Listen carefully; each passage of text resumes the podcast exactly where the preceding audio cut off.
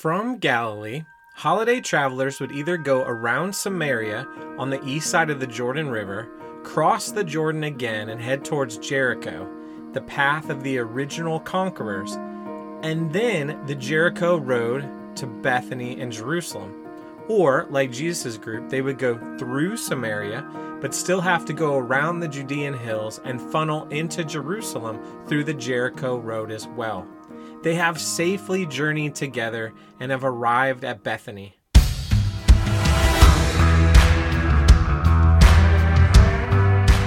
Welcome to Anakainosis, where we renew our minds towards biblical worldview in the scriptures. This is a show for anyone looking to build or repair their biblical worldview. Whether you're 100% comfortable in the current Christian culture or you feel like an outsider looking in, everyone is welcome. My name is Jeremy Agan. I'm just a guy with a Bible literacy background who has ASD and who thinks a lot about how to think. Today, Jesus will explain prayer and love again. We're returning to Luke's authorized official account in Luke chapter 10, starting in verses 38 to 42. Now, as they went on their way, Jesus entered a village, and a woman named Martha welcomed him into her house. And she had a sister called Mary, who sat at the Lord's feet and listened to his teaching. But Martha was distracted with much serving, and she went up to him and said, Lord, do you not care that my sister has left me to serve alone? Tell her then to help me.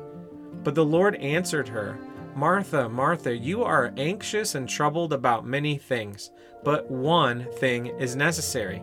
Mary has chosen the good portion, which will not be taken away from her. I think it is very likely that this Mary and Martha are the same Mary and Martha that live in Bethany and who have a brother named Lazarus that Jesus is good friends with. It isn't specific to the town here. It doesn't mention Lazarus. And Mary was an extremely common name, so it could be a different set of Marys and Marthas. But considering the journey to Jerusalem, the route, and the town on the way, I think this is the Bethany sisters. John is the only gospel writer to tell us the tale of Lazarus.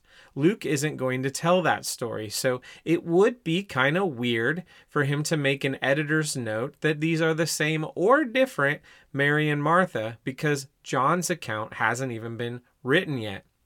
Maybe Lazarus is a disciple, and mentioning him at his home would be weird. Maybe he's already in Jerusalem we know that Jesus loved all of these siblings, if from nothing else, probably from his frequent visits on the way to Jerusalem. This Mary isn't Jesus' mommy. This Mary isn't the disciple Mary Magdalene. This isn't Mary, the mother of James from the cross, and this isn't Mary, the mother of Joseph from the burial. It's just Mary and it's just Martha, and they've opened their home to Jesus. And then they both choose to show Jesus honor and love, but in very different ways. Martha is anxiously serving Jesus, and Mary is at his feet listening to him teach. Jesus, can you send Mary in here to help me? Don't you care? She's not helping me. No, Mary has chosen better. There are dozens of books about these two paths, especially writings designed for women. I don't think this is a lesson about proper hospitality or womanhood. It's just about best choices. Drawing close to Jesus is always better than doing the thing he hasn't asked us to and then asking him for backup. Oftentimes, I feel Jesus is present best when I am serving others, but that is because of the spirit inside them. When I'm serving just to serve or to impress the Lord or to make myself worthy in His sight, I'm no longer drawing near to Him. I'm alone, in a sense. I'm alone in the act. And I wonder how many people overactively serve have a faint relationship with Jesus, serving him so much that they don't know him. In a world of to do lists, the best thing you can do is sunbathe, pardon the pun. Bask in the light of the sun. S O N, spending time in prayer and communion with Jesus. Not because you have to or because it's on your list, but because you want it. Is the want there? Speaking of prayer, Jesus has some instructions. Remember back, the disciples asked Jesus how to pray, and he shared with them what is now known as the Lord's Prayer, something that I recite at my church every week. That was way back at the Sermon on the Mount, and many new people have joined since then. I imagine many had forgotten it. Luke 11, 1 through 4. Now, Jesus was praying in a certain place, and when he finished, one of his disciples said to him, Lord, teach us to pray, as John taught his disciples. And he said to them, When you pray, say, Father, hallowed be your name, your kingdom come. Give us each day our daily bread, and forgive us our sins, for we ourselves forgive everyone who is indebted to us, and lead us not into temptation. Um, Jesus, that's not how it goes. No, see, here Jesus provides the framework, the gist. The gist is enough. It's not a magical uh, reciting. When you sit down to pray, pray first for God's name to be revered to all men, for his reputation to be enriched, and then pray for the kingdom of God that it may come quickly, and then pray for your life that you may eat and live, and then ask for forgiveness for your sins and strength to forgive others. Pray that you do not fall into temptation. Ask for pathways out. That is a great place to start, whether it's flowery and recitable or whether it's kind of clunky like this version in Luke. He continues in verse 5. And he said to them, Which of you has a friend will go to him at midnight and say to him, Friend, lend me three loaves. For a friend of mine has arrived on a journey, and I have nothing to set before him. And he answers from within, Do not bother me. The door is now shut, and my children are with me in bed. I cannot get up and give you anything. I tell you, though he will not get up and give him anything because he is his friend, yet because of his impudence, he will rise and give him whatever he needs. And I tell you, ask, and it will be given to you. Seek, and you will find. Knock, and it will be opened to you. For everyone who asks receives, and the one who seeks finds, and to the one who knocks it will be open. What father among you, if his son asks for a fish, will instead of a fish give him a serpent? Or if he asks for an egg, we'll give him a scorpion? If you then, who are evil, know how to give good gifts to your children, how much more will the Heavenly Father give the Holy Spirit to those who ask Him? Now, some of this is repeated from the Sermon on the Mount as well. He isn't afraid to recycle good material when it's still in need.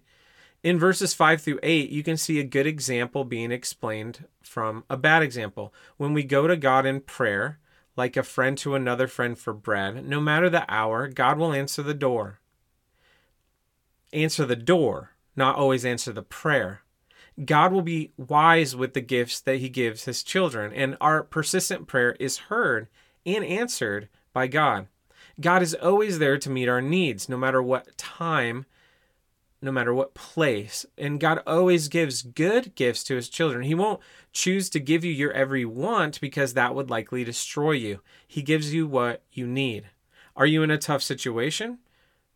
You're fully equipped for this moment. You don't have too much or too little. You are perfect for this moment. Even if you are at the end of yourself and all you have is faith in Him. Now, Jesus says God will give the Holy Spirit as a good gift to His children. Now, who's praying for that? In Jesus' day, the religious leaders believed that the Holy Spirit was only bestowed upon the most holy person, and even then, you would be at risk of losing the Spirit upon sin. Here, Jesus is saying that they can ask for it and God will give it. Now, we have the benefit of knowing how this plays out at Pentecost, but if we sit in it with them, with their lack of understanding, would you dare pray for that? Would God ever be so good to give himself to you? What must be new about you for that to even work? This would be tough to understand. I would have to ponder this for days. Now, the closer Jesus gets to Jerusalem, the more he can be bombarded by religious leaders. And remember, they are now planning on finding a way to kill him. Next, Jesus finds himself accused of working for Beelzebul. And like I said many episodes ago, this is a variation of Baal and Zebub, which was a Semitic deity worshipped by the Philistines in 2 Kings chapter 1 and naturally had associations with evil and was labeled a powerful demon. Baal in Ugaric means Lord and Zebul means heavenly places.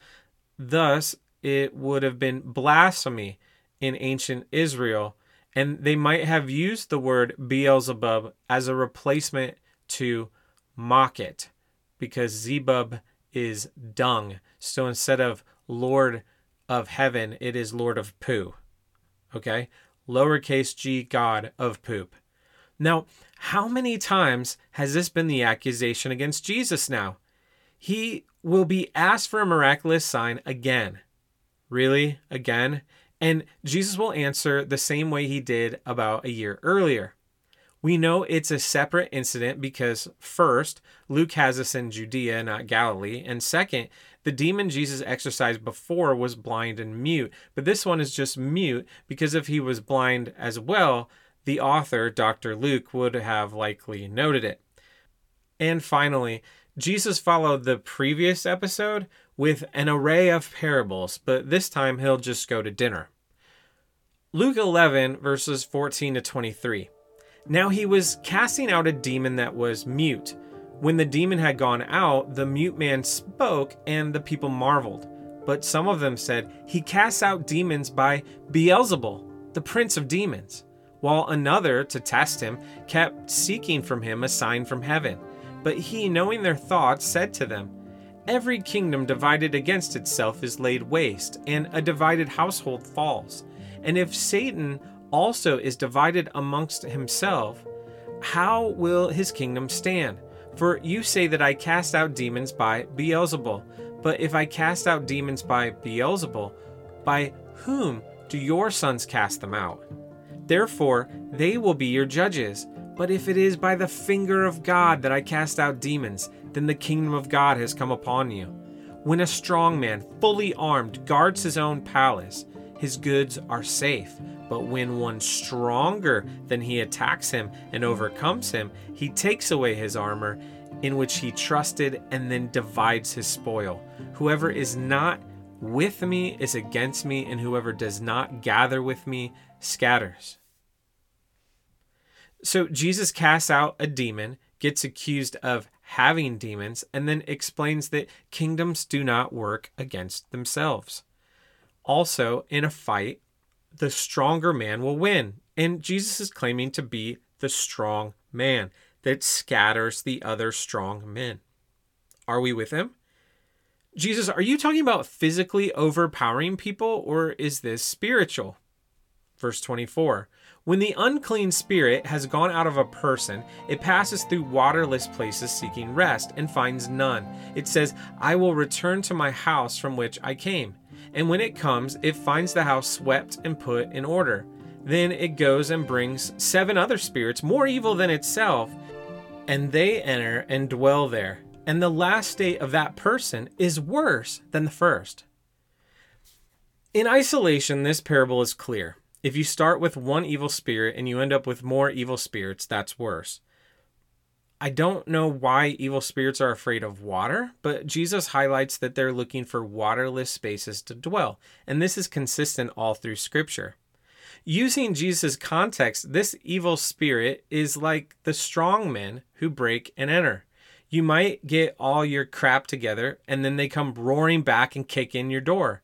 Jesus told this parable before in Matthew 12. And then his setup was the sign of Jonah. This time he follows it with the sign of Jonah, but not without an interruption first. Verse 27 and 28.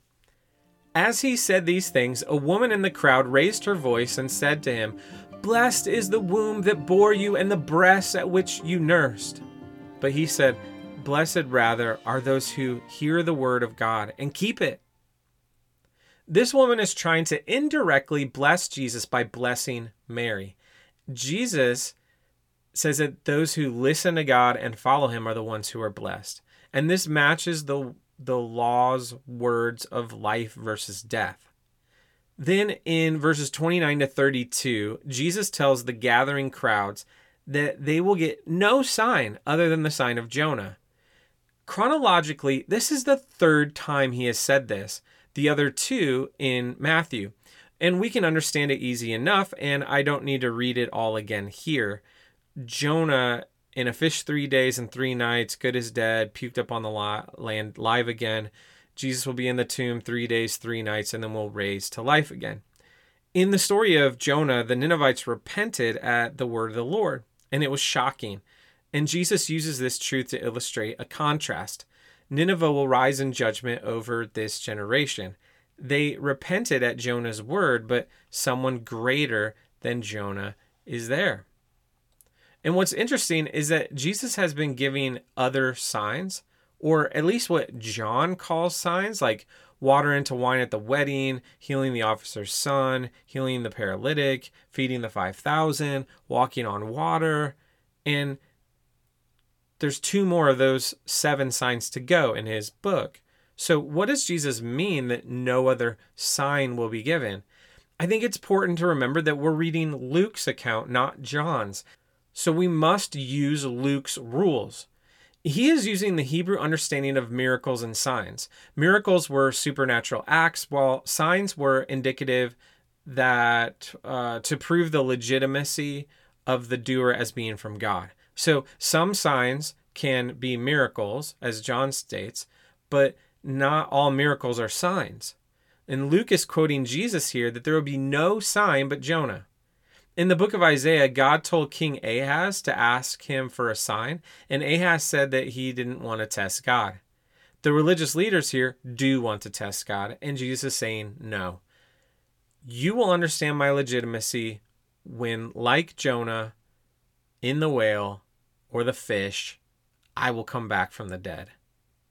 And then he says there's someone greater than Jonah here. Then, verse 33 no one, after lighting a lamp, puts it in a cellar under a basket, but on a stand so that those who enter may see the light. Your eye is the lamp of your body. When your eye is healthy, your whole body is full of light.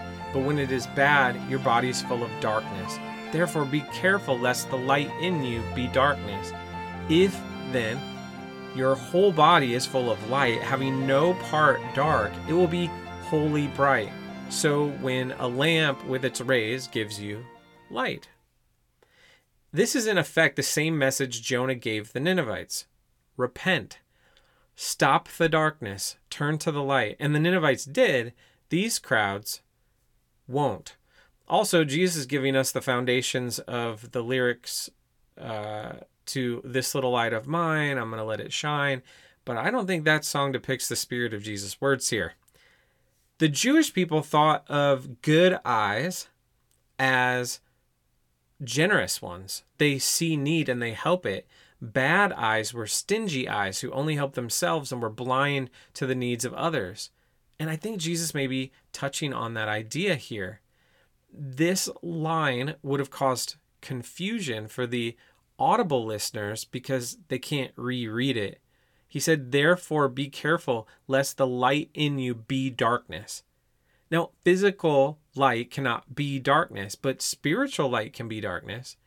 It would be false faith or false religion that would be dark light. And this will be clearer in the next episode. And as Paul will later write, they are clinging to the forms but not the power. As we continue to build our biblical worldview, we want to think about what in our minds needs renewed. Being a person of light is to act with love for others. This is what Jesus wants his followers to partake in. Both Mary and Martha attempted this in different ways. Mary sat at Jesus' feet and honored him. Martha was busy trying to be hospitable. Drawing close to Jesus is always better than doing things he hasn't asked us to do.